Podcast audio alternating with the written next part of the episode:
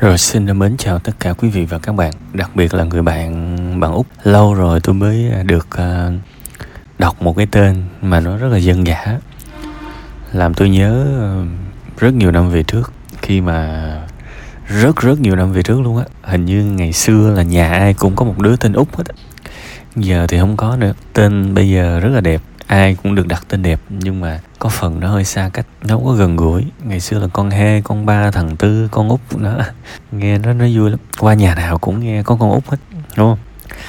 Thế thì bây giờ tôi sẽ ngắn gọn quay trở lại câu chuyện của bạn ha.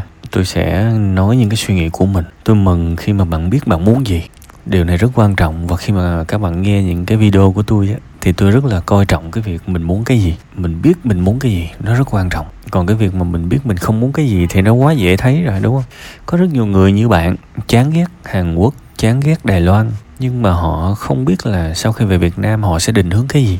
Còn bạn là, bạn về Việt Nam tôi nghĩ là bạn sẽ có một vài hoạt động bạn thích đó. Ăn cơm với gia đình, chơi, bóng chuyền học thiền học kỹ năng này nọ đúng không? Thậm chí là bây giờ tiếng hàn nếu mà mình nói được rồi thì nó vẫn có nhu cầu. Ở việt nam những cái bằng cấp chính quy còn tiếng hàn cũng cũng rất là nhiều. Sẵn cái vốn của mình thì mình vô mình học ai học lại mình?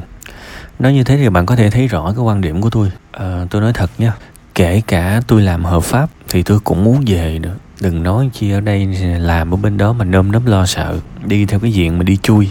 Ha nói vậy bạn tự hiểu đương nhiên tất cả nãy giờ tôi nói là nếu tôi là bạn thôi còn bạn phải cân đo đong đếm. Tôi cho rằng bạn cần phải có cái sự chuẩn bị bạn cần phải có những cái khảo sát. Bây giờ cái cái thứ duy nhất bạn có thể kiếm ra tiền là cái chuyên môn của bạn đúng không có chuyên môn của bạn uh, chuyên môn này tại vì đi chui mà đâm ra xin vô những cái nơi mà chính quy những cái công ty này nọ thì nó nó khó. Nhưng mà làm kiểu freelancer thì tôi nghĩ là đơn giản.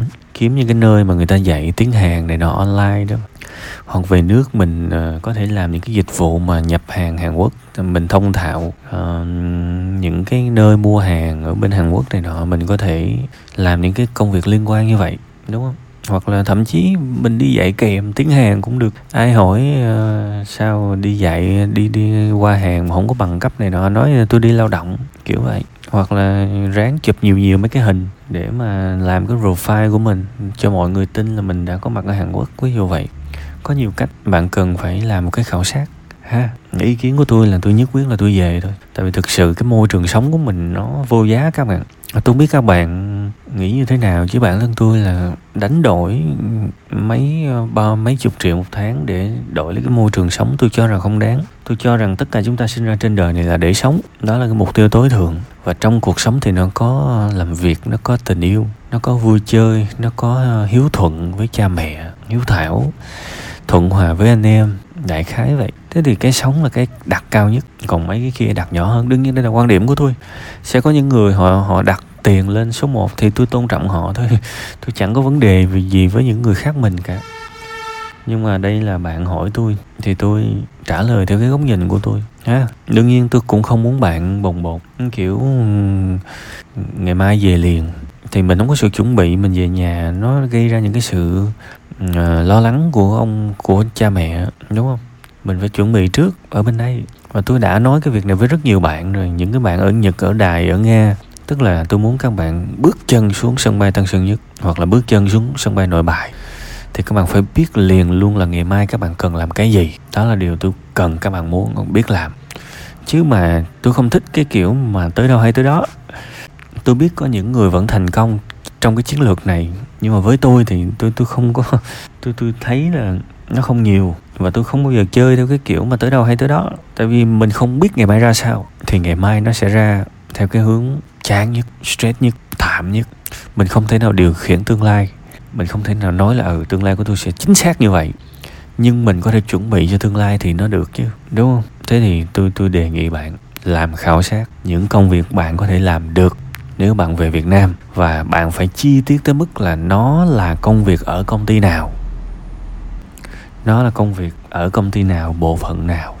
Nội dung thậm chí ví dụ những cái fanpage về tiếng Hàn mà người ta cần những cái người mà làm nội dung thậm chí là như vậy. Fanpage nào tổ chức nào mình phải biết chứ. Thậm chí là những cái dịch thuật tiếng Hàn đó các bạn. Trên những cái trang freelancer đó, các bạn nên học về freelancer. Bạn nên dành một thời gian một hai tháng gì đó đi học rồi freelancer đi. Vì nếu bạn biết tiếng hàn là bạn đã có một cái cần câu cơm rồi.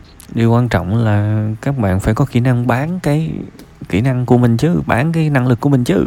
Học rồi freelancer đi, lên amazon, tại mua những cái cuốn sách dạy cách làm freelancer, rồi ở trên Fiverr này nọ đâu cũng có những cái dịch vụ học đi bạn.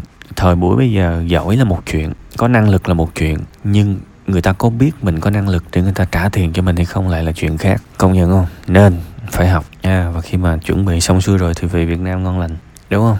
Tại nói gì nói chứ bên đó, cái môi trường như bạn nói thì mình hư lúc nào không hay chứ. Ha, rồi, đó là những cái phần mà tôi muốn chia sẻ với bạn nha.